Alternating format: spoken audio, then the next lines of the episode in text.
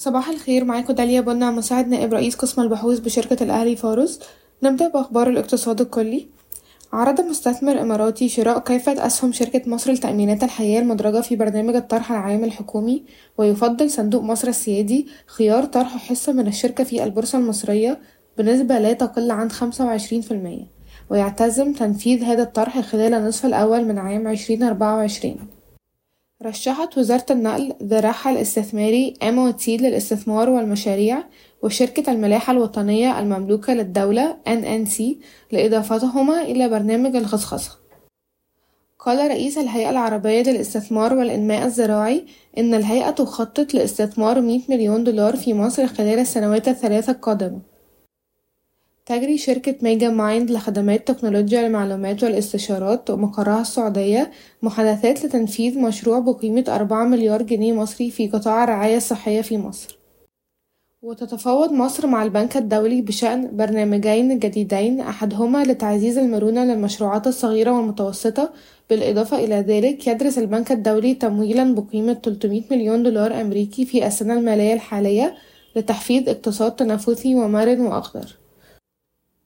تجري مصر وسلطنة عمان محادثات لإنشاء صندوق للاستثمار في الزراعة والتصنيع والأغذية والأدوية.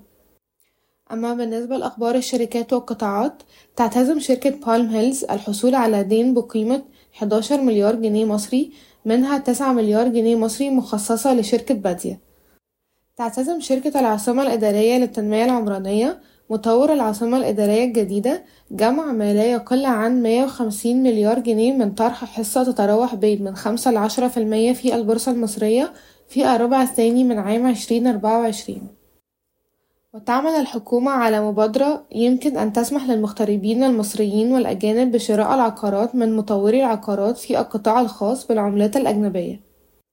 أصدرت شركة كيما مؤشرات مالية غير مدققة للربع الأول من عام عشرين تلاتة وعشرين عشرين أربعة وعشرين وسجلت انخفاضا بنسبة تسعة في المية على أساس سنوي وأربعة في المية على أساس ربع سنوي في الإيرادات ويأتي ذلك مع انخفاض أسعار اليوريا العالمية بنسبة خمسة وأربعين في المية على أساس سنوي وستة في المية على أساس ربع سنوي ومع ارتفاع سعر الصرف بنسبة ستين في المية على أساس سنوي.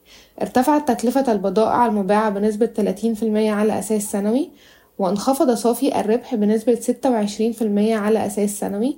يتم تداول كيما حاليا عند مضاعف ربحية لسنة عشرين تلاتة وعشرين عشرين أربعة وعشرين قدره عشرة فاصل خمسة مرة. تغلق الشركة القابضة لكهرباء مصر باب المزايدة على مناقصة إنشاء خمس محطات الطاقة الشمسية المركزة غدا وفقا لوسائل الإعلام المحلية وستعمل المحطات على تشغيل محطات تحلية المياه في الساحل الشمالي. المصرية الدولية للصناعات الدوائية والشركة العربية للصناعات الدوائية والمستلزمات الطبية أكاديما تقتربان من استكمال إجراءات إنشاء مصنع متعدد الأغراض متخصص في صناعة المواد الأولية الصيدلانية. خفضت وكالة فيتش تصنيف بيئة التشغيل للبنك الأهلي المصري وبنك مصر وبنك القاهرة والبنك التجاري الدولي إلى B- من B وعدلت نظرتها المستقبلية إلى مستقرة من سلبية وذلك تماشيا مع التصنيف السيادي. تقدمت ثلاثة اتحادات بعروض للحصول على رخصة التصنيف الائتماني المقدمة من هيئة الرقابة المالية بما في ذلك عرض مشترك بين بلتون المالية القابضة وكريف للتصنيفات الائتمانية ومقرها إيطاليا. وسيتم الإعلان عن الكونسورتيوم المختار قبل نهاية العام. أصدر البنك المركزي المصري مجموعة من اللوائح الخاصة بوكالات التصنيف الائتماني مما يمنح الشركات فترة 12 شهر للتأكد من التزام عملياتها بالقواعد الجديدة. أصدر البنك المركزي المصري اللائحة التنفيذية الجديدة لقانون مكافحة غسيل الأموال. شكرا ويومكم سعيد.